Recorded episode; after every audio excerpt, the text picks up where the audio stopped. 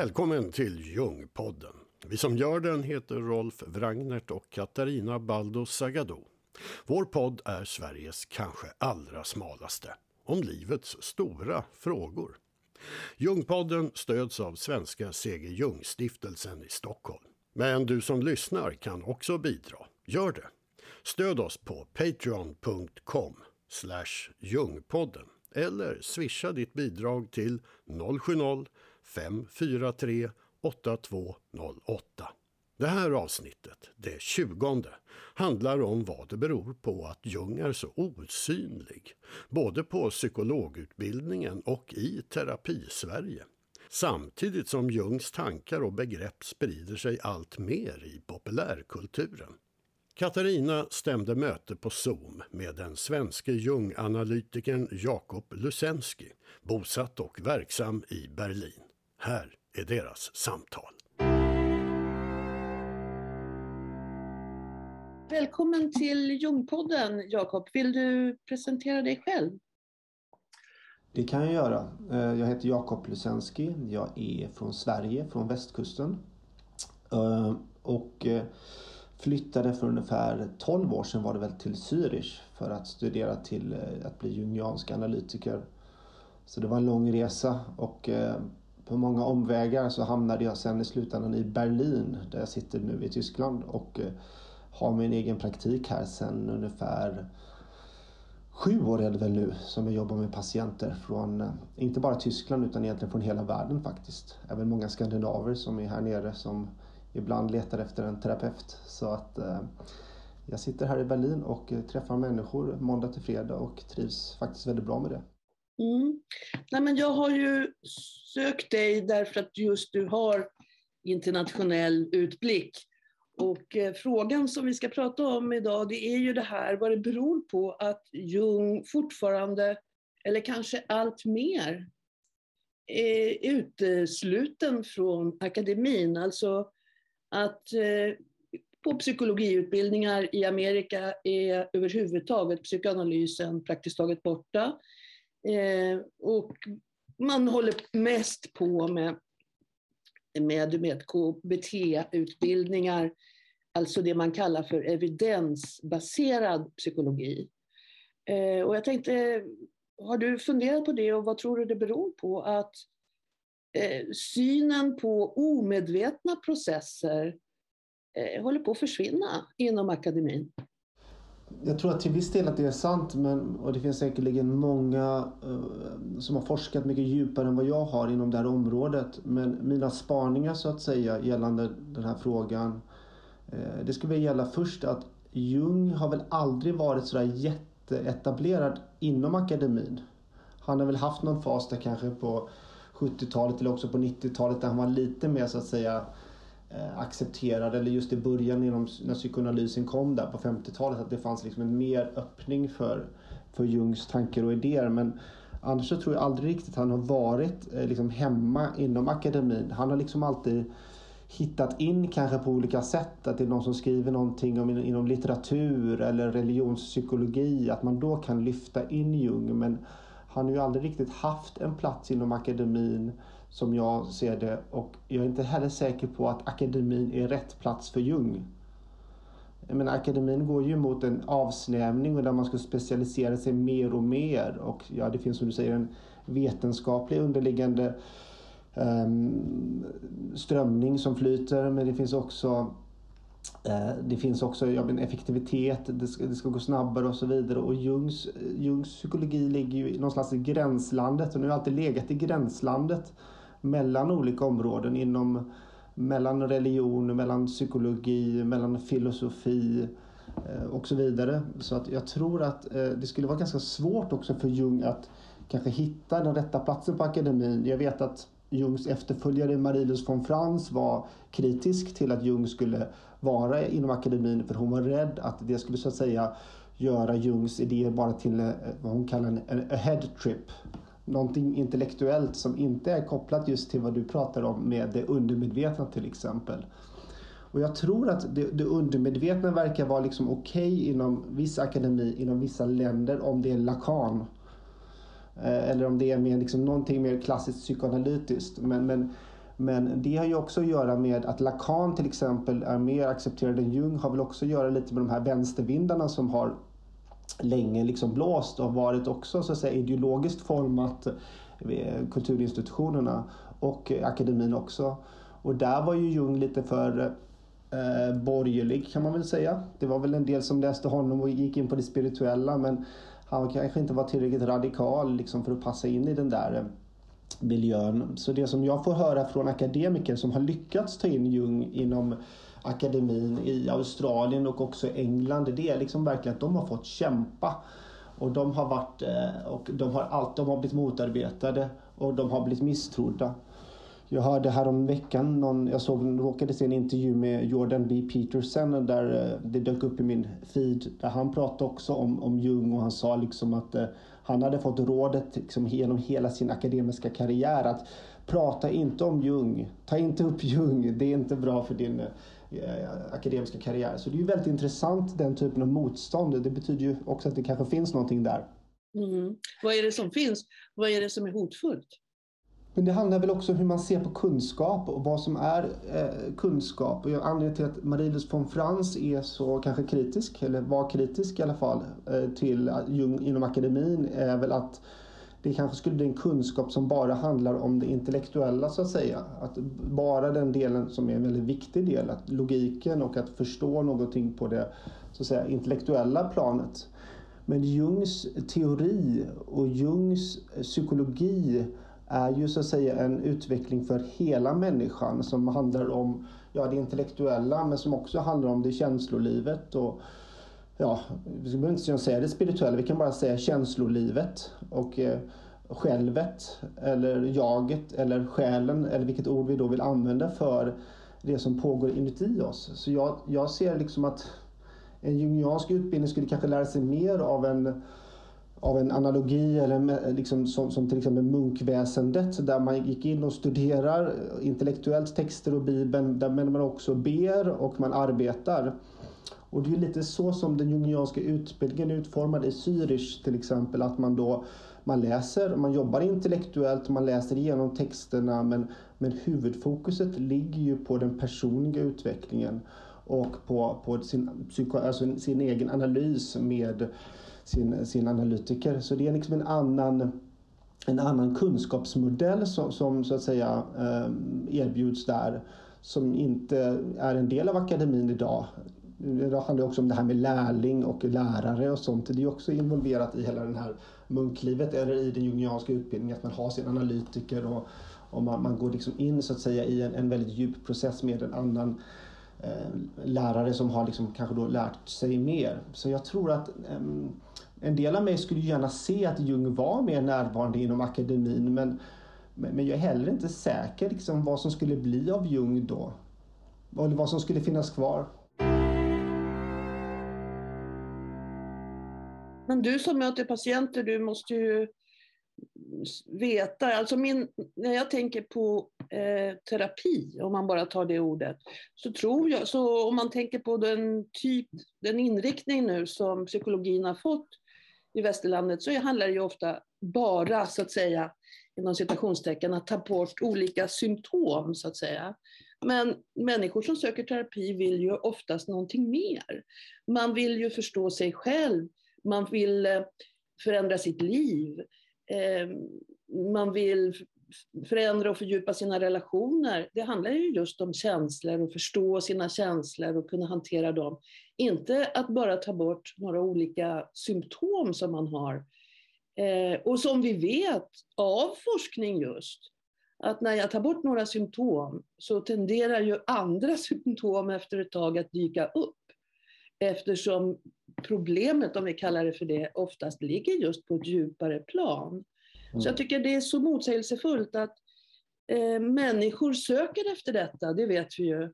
Och psykologerna som de utbildas idag förbereds inte för att ta hand om detta eller möta detta behov. Eller eh, har jag fel? Nej, jag delar den bilden i Sverige, absolut. Att det, att det synsättet som är rådande har liksom inget utrymme för för, eh, för det som skulle krävas kanske för att kunna jobba liksom med hela människan. Det, det håller jag helt med om. Att, att Sverige så som det är format idag är ju väldigt liksom linjärt eller väldigt liksom snävt avriktat och inriktat mot, mot KBT och, och mer så att säga, vad du säger, vetenskapligt bevisade teorier. Men eh, det är också lite underligt för det finns också ganska mycket vetenskap som visar faktiskt på effekten av framförallt eh, också traditionell psykoanalys. Alltså om man gör det längre än 18 månader så visar effekten vara högre än de flesta eh, KBT-terapier. Eh, så det handlar nog inte bara om vetenskap, det handlar ju precis vad, vad lyfter man upp och vad är det för strömningar som råder rent generellt i Sverige idag. Liksom. Och det finns ju ett väldigt eh, funktions... Eh, vi är väldigt funktionsorienterade och vi ser ju på människan som någon, ja, väldigt funktionellt ibland. Så jag tror liksom att eh, psykologiprogrammet har ju liksom någon slags, de försöker ju hålla kvar, jag tror att de har lite, kanske, om man får vara lite fräck, sådär ett vetenskapskomplex. De försöker väl vara väldigt vetenskapliga också men man kan ju fråga sig om psykologi och psykoterapi, jag menar hur, hur vetenskapligt det egentligen eh, ska vara eller är ens en gång. Speciellt psykoterapi eh, som, det handlar, som handlar om att ta hand om eh, ja, hur, hur, man ska mäta det så att säga. Så jag tror att, jag tror bara säga att jag tror att eh, eller jag tror inte, jag vet ju att bilden är den du delar. Jag jobbar själv med personer i Sverige som har gått igenom det här programmet, psykologiprogrammet och som också är helt upprörda och förvånade. Varför finns inte Jung ens på kartan? Och kanske pytte, pytte, pytte lite Freud. Men det är verkligen, där är Sverige ganska extremt. Och jag tror ju, här utifrån min synvinkel i Tyskland, så ser det ju lite annorlunda ut. Det är inte lika snävt. Man har mer alternativ. Och det har väl funnits diskussioner också i Sverige om att man ska liksom ge, att det finns också forskning som visar på att det är bra att det finns olika alternativ. Men, men för mig handlar den här frågan om eh, eh, vad ska jag säga? Jag tror inte att Sverige kommer liksom förändras snart och lyfta in så att säga Jung framförallt. Kanske att man lyfter in lite mer psykodynamiskt. Problemet sen i Sverige är, är ju att det inte finns så många jungianer. Det är inte så många som kan ut, erbjuda den här typen av analys. Det är ju faktiskt eh, ja, det är ju kanske tio stycken personer liksom, eller något liknande som i Sverige utbildade jobbar jungianskt. Så jag tror problemet för jungianer och för oss är att vi inte har ett bra utbildningsprogram och att vi inte erbjuder folk som till exempel har läst psykolog, psykologprogrammet att sen gå in på, låt oss säga en tvåårig fördjupningsutbildning med Jung. Jag tror att det finns, eller jag tror inte, jag hör att det finns ett stort intresse i Sverige. Men det är ett intresse man håller tyst om. Och sen söker man på internet så kanske man hittar någon och, och kan börja då en analys. Men det kan vara till och med med en analytiker som mig som sitter i Berlin för att det är så svårt att hitta någon eh, ja, i, i Sverige. Mm. Det verkar ju vara ganska snarlikt i USA och Sverige kopierar ju ofta USA.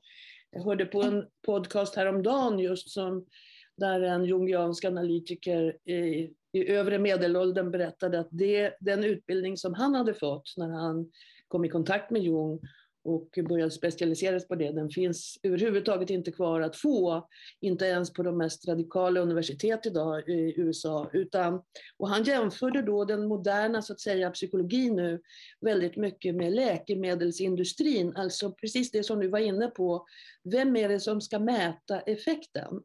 Eh, man mäter numera då med KBT, det är behandlaren så att säga som med olika frågebatterier och så vidare mäter effekten. Men patientens egen upplevelse, den är inte så relevant.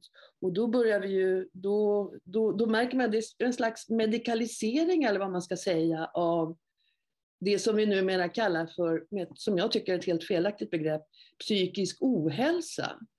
Eh, även det är ju liksom som om det vore, det är en slags medikalisering, biologisering, när det i själva verket handlar om livet och livets svårigheter som vi alla möter.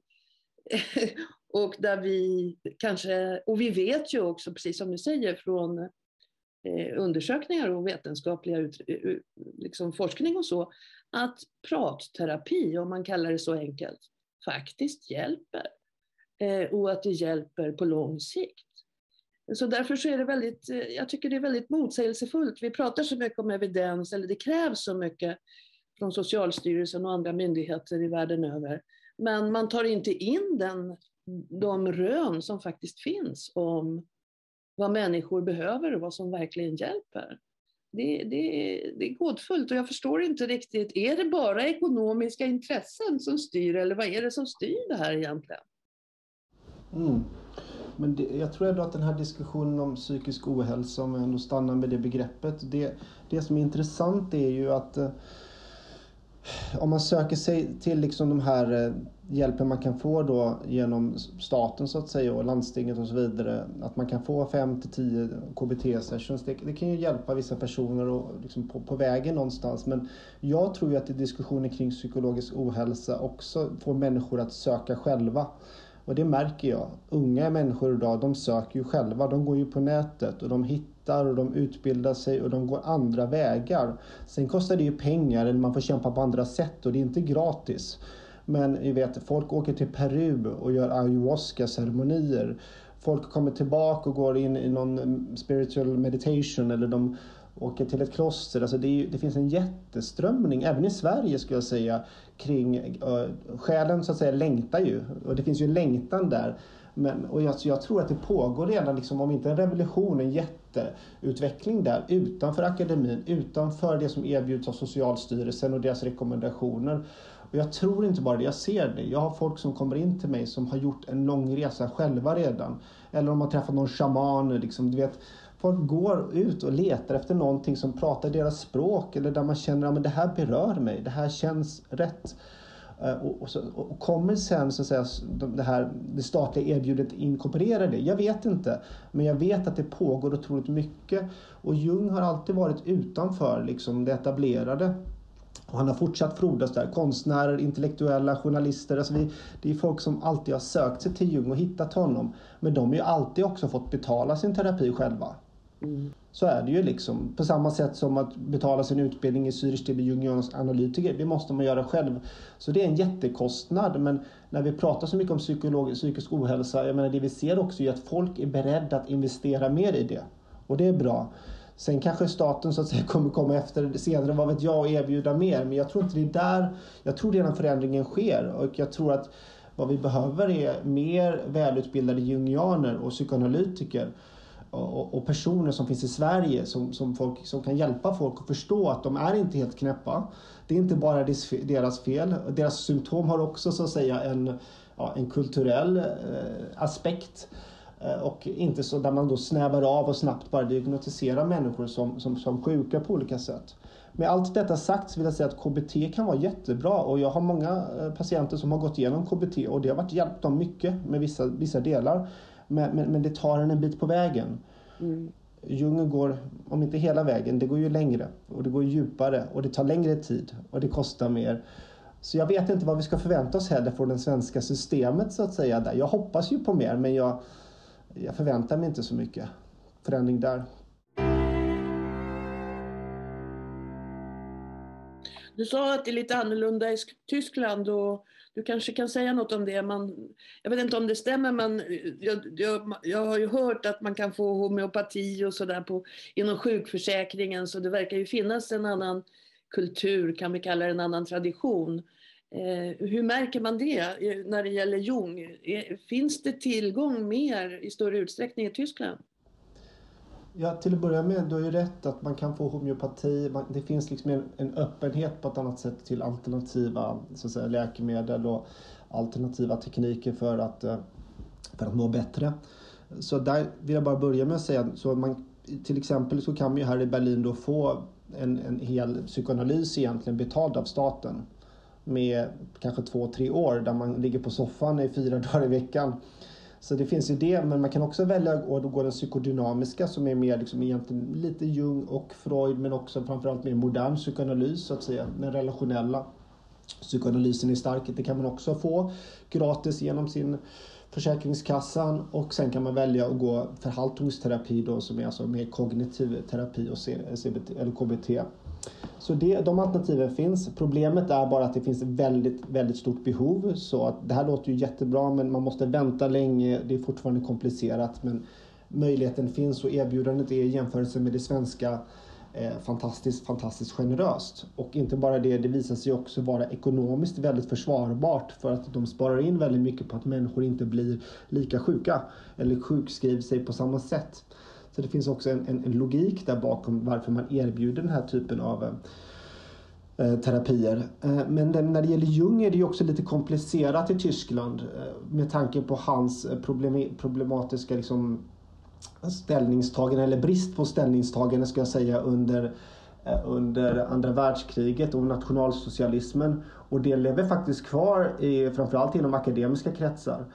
Eh, och det finns en viss, eh, ja det finns ju misstro där och det finns fortfarande mycket kring det som är känsligt i Tyskland. Förståeligen. Och eh, där Jung fortfarande klumpas ihop med det och uttalanden han gjorde som inte var tydliga eller som var rent utav opportunistiska under den tiden då, eh, tidigt, eh, tiden nationalsocialism. Och det ligger kvar liksom faktiskt högst levande. Jag var själv på någon sån här en jungiansk grupp där de bråkar om det här. Var, var Jung i rummet när mein, var Mein Kampf, låg boken i rummet när Jung var där? Det är liksom diskussioner som pågår 2021 och det de här personerna är kanske lite äldre än mig men, men det är liksom högst, högst eh, levande och det är väl bra att man jobbar igenom saker. Men det har, ehm, så det finns även här liksom en, ja, det är många som tycker han är flummig och det finns en viss misstro. Men i jämförelse med Sverige så är han absolut mycket mer accepterad och den analytiska psykologin är liksom någonting man kan utbilda sig inom.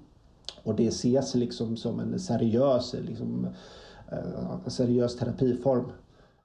Men jag tycker att det är lite intressant för att i alla fall vi svenskar har ju för vana att se på tyskar som jättefyrkantiga och så vi själva är inte det. Och det visar sig att det kanske är tvärtom. Vi har något problem med vår självbild. Och jag menar man kan ju se eh, just när det gäller psykologin och jag tänker på Paul Bjerre och andra sådana här mm. personer. Vilken motstånd de har mött. Alltså Sverige som ingenjörslandet framför alla. Det finns någonting i vår kultur där som är svårt att sätta ord på märker jag nu när vi pratar. Vi, det, vi har svårt att få tag på vad är det som, eh, vad är den där o, osynliga, eh, omedvetna möjligtvis, eh, hindret mot den sån öppenhet som du beskriver nu i Tyskland och där vi är mycket mer trångsynta faktiskt. Eh, för att jag menar, även om man inte alls behöver vara kritisk till KBT, som, precis som du säger, eh, så varför kan inte det finnas både och? Eh, Jon kanske inte är för alla, som du säger, det är ju också kravfyllt att eh, tala med någon i flera år om sitt inre och sådär. Det kanske inte alla behöver eller vill eller orkar, även om det skulle vara gratis. Så att det kanske är ändå lite exklusivt det här, men det är så konstigt att inte möjligheten ens ska få finnas när vi vet vad, vad sjukskrivna människor kostar vårt samhälle. För att det tar sig också fysiska uttryck. Det vet vi ju. Eh, när, man, när man mår tillräckligt dåligt så sätter det sig i kroppen, eller hur? Mm, absolut. Mm. Och det finns det ju evidens på. Jag, menar, jag, jag tror att det var från Finland jag hörde någon sån här undersökning just att, precis som du sa, att långtidsterapier, när man mäter efter ett antal år, så visar det sig att investeringen har varit lönsam. Varför det? Jo, därför att man har, patienten, eller vad man ska säga, har, har ju förändrat hela sin, sitt sätt att leva på många sätt, sin självbild och alltihopa det där. Ja, och det går ju mycket djupare, eller hur? Absolut. Nej, det finns väldigt mycket i det du säger. Och, och, men jag tror också, det vill säga bara att jag tror att problemet ligger, man kan säga, och analysera eller spekulera kring Sverige och, och svenska, någon slags folksjäl eller varför vi är så ängsliga, varför vi är så rädda för allting som är utanför det rationella. Men jag tror också mer, så att säga, konstruktiv, ännu mer konstruktivt är också för jungianer, och vi är inte så många, att, att reflektera över vad vi kan göra annorlunda.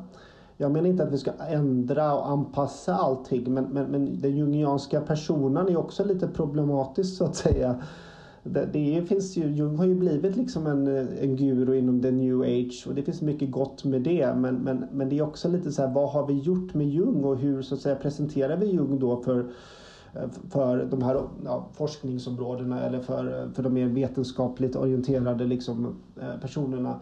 Jag tror ju till exempel att Jung, det finns en, jätte, en kärna i Jung som handlar om det relationella. Alltså jungiansk analys handlar om relationen, dig och den andra, men också det som händer i rummet, den tredje så att säga. Och det finns sätt, eh, jag, jag, miss, jag tycker vi missar ibland att lyfta fram liksom den relationella aspekten till exempel av jungiansk analys. Jung var en pionjär inom det. Han pratade om att eh, terapeuten måste vara också beredd på att förändras i mötet med sin analysand. Alltså bägge är i en process av förvandling eller förändring. Och han var den första som liksom, du vet, gick från att man ska ligga på soffan till att sitta och titta på varann.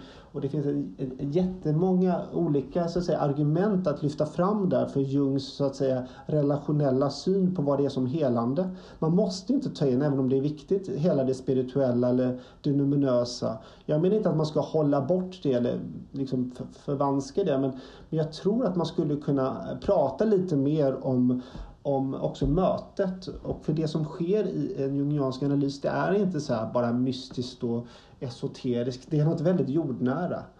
Det är väldigt, väldigt jordnära. Det är en väldigt jordnära och väldigt praktisk, skulle jag säga, arbete varje dag när man träffar, alltså i, i, i mötet. Det är väldigt mycket här och nu. Så det jag vill säga med det bara är att jag tror att vi jungianer har också lite att göra i hur vi liksom, så att säga, pratar om Jung och hur vi presenterar honom. och eh, och, och, där tror jag det skulle kunna finnas möjlighet till, eh, till utrymme, att man skulle kunna lyfta fram andra delar så att säga. Lite mer Jung light alltså? Nej, men lite mer Jung eh, relationell skulle jag våga säga. Och lyfta fram lite, eh, våga, våga titta också på andra sidor av Jung som kanske inte lyfts fram lika mycket. Jag tror Jungs persona är, är, skulle behöva tvättas av, tvättas av lite kanske. Berätta lite grann hur det går till eh, i din terapi, för du säger ju att du träffar patienter dagligen. Vad kan du, eftersom du säger så här, det är mycket mer jordnära än vad man tror, kan du beskriva lite grann hur det kan gå till? Mm, jag tror att det är, det är rätt svårt att prata om det här i det här formatet skulle jag säga, men, men, men det jag vill säga med jordnära är ju att eh, det handlar ju mycket om att sitta med de här frå stora frågorna som vi alla så att säga eh, tvingas att mötas genom livet. Eh, förluster och, och kärlek och eh, separation och, och vår längtan och våra begär, vår sexualitet. Så, så när jag pratar om jordnära så jag upplever liksom att jungiansk, för mig, sättet som jag jobbar jungianskt, det är liksom att man är i en meditation fast man är två personer och vi mediterar över den andra personens liv. Och det vill säga med jordnära är att det är väldigt mycket, det är väldigt mycket tystnad. Och det finns väldigt mycket utrymme. Mm. Och det finns väldigt lite förväntningar. För att, så att, att, bara att mötas av det i sig väcker ofta väldigt mycket i människor. Det kan väcka saker som är obehagliga men det kan också väcka en känsla av frihet. Att här finns det någon här som, som hör mig och och ser mig och, och ger mig mycket, mycket rymd. Mm. Så det skulle jag nog säga är liksom det viktigaste tycker jag, att jag inte kommer in med en idé om vad jag ska lösa. Eller kommer in, här har jag min toolbox och nu ska vi bara så här, se vad, vad, vad är det som ska fixas här. Och, och, det kanske är att generalisera men ibland har jag väl känt lite när jag jobbat också med psykologer även här i Tyskland när jag har varit på sjukhus och jobbat och så att det finns en, så extre, en, en sån vilja att hjälpa ibland som skälper. Och där tror jag att det jungianska och psykoanalytiska som jag har en otrolig respekt för och också utbildat mig inom delvis har en, eh, väldigt mycket att erbjuda, att, att lära sig så att säga som terapeut att eh, hålla tillbaks den där viljan att förändra den andra och vara öppen för att det här mötet kan också förändra mig och vara väldigt, väldigt, väldigt öppen och inte ta in så att säga så mycket av mig själv i rummet. Det är, det är liksom mitt, mitt förhållningssätt till det här. Att inte så här prata massa arketyper nödvändigtvis eller komplex och jungiansk teori även om det kan vara väldigt intressant och viktigt för många. Men i slutändan handlar det om att facilitera ett möte med sig själv så att säga. Jag är ju bara där för att den andra personen ska få hitta sig och, och möta sig själv. Så det är liksom en... Eh, det är väldigt, för mig är det jungianska väldigt mycket ett förhållningssätt och, eh, och en respekt för, för, för det som kommer upp som inte jag kan styra över. Så att det är liksom, det finns de här jungianska idealet om att vi själva ska förändras som terapeuter i varje möte med analysanden och så. Det är ju ett det är ideal liksom. Det kanske man inte alltid kan leva upp till men, men det finns någonting där som, jag, som, som känns som att det funkar. Människor är man, man, att, att de känner att de får utrymme och att, de inte, att man inte försöker skriva någon slags diagnos på dem eller skriva in dem i någon form av sjukdomstillstånd. Det gör människor så bra själva. Människor idag är så psykologiskt utbildade och kommer med massa teorier och analyser och självdiagnostisering så att det behöver de inte mer av, känner jag ofta. Utan det är snarare att frigöra sig från det och, eh, och komma till det du nämnde tidigare om det här, liksom, vad är det att vara människa? Mm. vad är det som driver oss? Alltså det är mycket mer filosofiska frågor, även om vi säger spirituella frågor som i slutändan, existentiella frågor som, som, som kommer upp. Det låter väldigt eh, lyxigt. Alltså i, i, en tid när vi ska leverera och prestera på alla plan. Eh, du vet hur det är, man har en att göra-lista även som förälder. Man prickar av olika saker. Eh, man ska kolla till och med om man sover gott med en liten app. Eh, man ska gå 10 000 steg.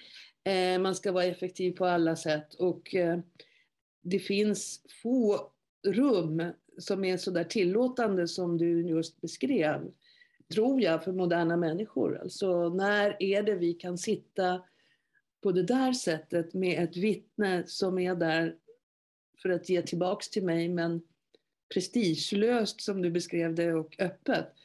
Eh, det låter något som, som något som jag tycker alla borde kunna få ha möjlighet att vara med om någon gång, för jag tror jag tror vi behöver det. det är, även våra barn har ju så inrutade, mm. sån inrutad tillvaro. Det är extra aktiviteter, det är skjutsning hit och dit.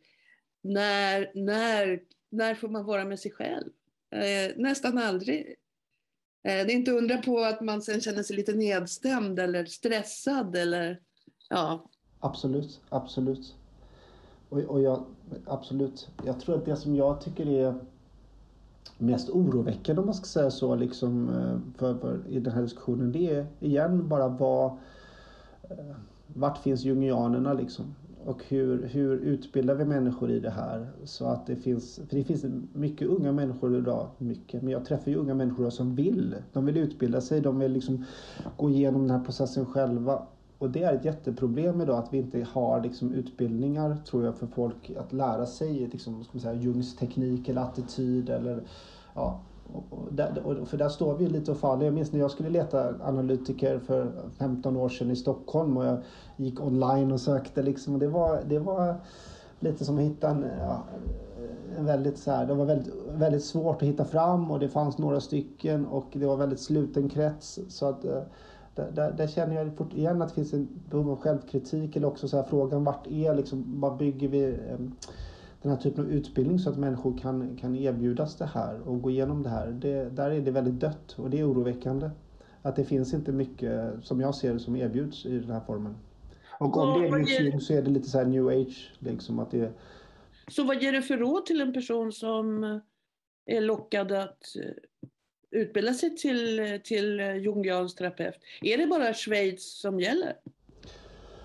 Nej, det finns ju ett institut i Danmark också där jag faktiskt höll en föreläsning för några månader sedan som verkar väldigt bra och intressant och unga människor, alltså blandade åldrar. Och, eh, så det finns ju ett institut i Danmark och sen det som är bra med det här institutet i Schweiz då det är ju ändå att man måste inte bo där. Man kan, liksom åka, man kan bo kvar i Sverige och åka dit x gånger per år och nu med Corona, om man ska se något gott är det väl då i den här världen är att mer av utbildningen också görs digitalt. Och långsamt måste de här dinosaurierna nere i Zürich också börja liksom säga, röra sig in lite i den världen. Vilket också kan öppna upp kanske för andra sätt att studera. Fortfarande är det ohyggligt dyrt eh, med analys och supervision och så vidare i Zürich. Och det tar väldigt lång tid så att eh, det finns väldigt mycket som skulle kunna förbättras där men som troligtvis inte kommer förbättras. Men mitt tips skulle vara att söka sig, att titta på utbildningen i Zürich eller utbildningen i Danmark. Som jag förstått det är inte det heller heltid utan man kan åka fram och tillbaks så att säga. Sen finns det ju också jättebra utbildningar i andra delar av världen. Och igen med covid och så vidare så är många av de utbildningarna lite mer digitaliserade idag. Vilket kan ge möjligheten att man då kanske kan sitta i Sverige och, eh, och, och, och gå igenom en sådan utbildning utan att behöva vara där på plats under alla åren. Och vad tycker du att dina svenska jungianska kollegor ska göra för att öppna upp på det här sättet? Då? Jag sitter ju själv med här vid en stiftelse i Sverige och vi diskuterar ju det här och så det är Eh, det, ja, det är arbete i process så att säga men, men vi behöver ju eh, vi behöver ju komma i kontakt med att fånga in människor som har ett intresse och liksom inte bli någon slags snäv esoterisk klubb liksom som inte liksom släpper in människor. Det var någon till mig som kallade just jungianer eh, eh a bunch of esoteric elitists. och jag säger inte att vi måste vara så men det finns ju lite också det här att Jung har blivit lite snävt och det har varit för de som har råd och eh, betala utbildning i Zürich. Det har varit lite privilegierat på det sättet. Eh, det som är intressant, som jag vet du också har berört i din podcast, är ju det här fenomenet Jordan B. Peterson och allting som händer nu kring Jung utanför Lavici. Allting som händer med Jung utanför i populärkulturen. Och det har ju inte vi varit särskilt bra på att fånga upp. Jag skulle säga att vi, var väldigt då, vi har varit väldigt dåliga på att fånga upp det eh, intresset som finns i kulturen kring Jung. Eh, så där tror jag att, eh, ja, att det behövs mer. Vi som stiftelse behöver komma i kontakt mer med människor. Vi måste öppna mer dörrar för samtal. Men det är också begränsade resurser och många är äldre och eh, ja, det, det, är ett jätte, det är som sagt, det är mitt orosmoment, att, eller orosmoln att det är liksom generationsskiftet som skulle behöva ske inom det jungianska.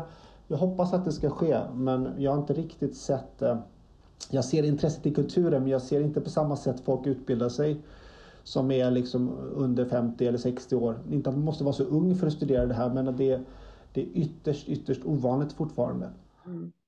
Men det är precis som du säger, Jung eh, finns ju i populärkulturen och det har han gjort länge. Och det går ju också lite i vågor men just nu så är det väl lite upp kan jag tycka när det gäller Jung. Eh, och det är kanske på den fronten som Jung har blivit störst, alltså inom filosofin, inom eh, litteraturen, inom sådär, alltså hur man uppfattar världen. Och det är ju inte heller fy skam, alltså saker som har, för vi, ärligt talat, när man läser Jung så är det ju svårt. Alltså att sätta igång och läsa Jung, det, det, det, det kräver sin läsare. Är, han är ju ganska otillgänglig på det sättet. Men det finns ju annan, ett annat sätt att komma i kontakt med de här tankarna. Och de är ju väldigt spridda så att det vore ju bra om det här kunde mötas på något sätt. Det är mötespunkter va, som, som saknas. Ja, och jag tror också som, jag menar, det är ju inte svårt att hitta Jung idag. Går man ut på Youtube eller jag menar unga idag de söker ju och de hittar ju och det finns ju massa och man kan göra någon utbildning säkert i San Francisco eller i Tjeckien eller vad det nu är i några veckor och lära sig mer om Jungs arketyper. Det finns ett större smörgåsbord än någonsin för den som vill faktiskt komma i kontakt med Jung. Det är inget problem. Det finns massor där. Alla svenskar pratar engelska. Så allt det finns redan där. Det, där, det, där problemet är i så fall, det ser jag, det är att just utbilda folk som kan också sitta där i rummet och vara med människor och erbjuda dem processen som handlar om att gå in i, i det undermedvetna eller in i drömmarna eller in i, ja, in i ens inre. Och där finns det, upplever jag, mindre så att säga mm, utveckling. Så att säga. Så Jung, jag tror precis, du har helt rätt, alltså han är liksom någon peak just nu. Så samtidigt som KBT och allt det där pikar inom erbjudandet från det statliga så är ju ja, jag skulle, det esoteriska och Jung väldigt, väldigt närvarande i samtalet. Mm. I populärkulturen alltså. Mm, populärkulturen, ja. Ja, men vad är det viktigaste med Jung då avslutningsvis? Vad som är det viktigaste med Jung? Ja. För, för mig som person? Eller? Ja, för dig. Vad tycker du? Eh, jag tror att för mig, eller för mig var väl det viktigaste med Jung är väl att han, han pratar ett språk som talar till mitt, eh, som talar till mig. Alltså någonstans att eh, när jag kom i kontakt med Jung så var jag i en rätt svår, eller ingen, ingen bra fas i mitt liv och att då läsa något eller få i sin hand någon som verkar prata om ens inre liv som, som på ett sätt som, som ger en om inte helande så ger det i alla fall en känsla av att förståelse, att man inte är helt ensam i det här. Det skulle jag säga är, är, har varit det viktigaste för mig, att Jung har ett språk eh, och verkar ha erfarenheter som, som får mig att känna mig eh, lite eh, Får mig att känna mig lite mer accepterad som människa kanske. Och har du något lästips då för den som vill börja läsa? Om som... eller av Jung?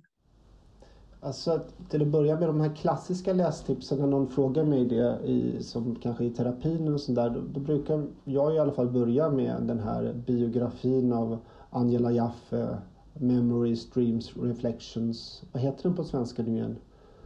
Ja, den heter samma. Minnen, ja, drömmar, minnen, drömmar och... reflektioner. Jag kommer inte ihåg. Ja, minnen, drömmar, reflektioner. Angela Jaffes biografi över Jung, den är ju intressant på många sätt och eh, talande.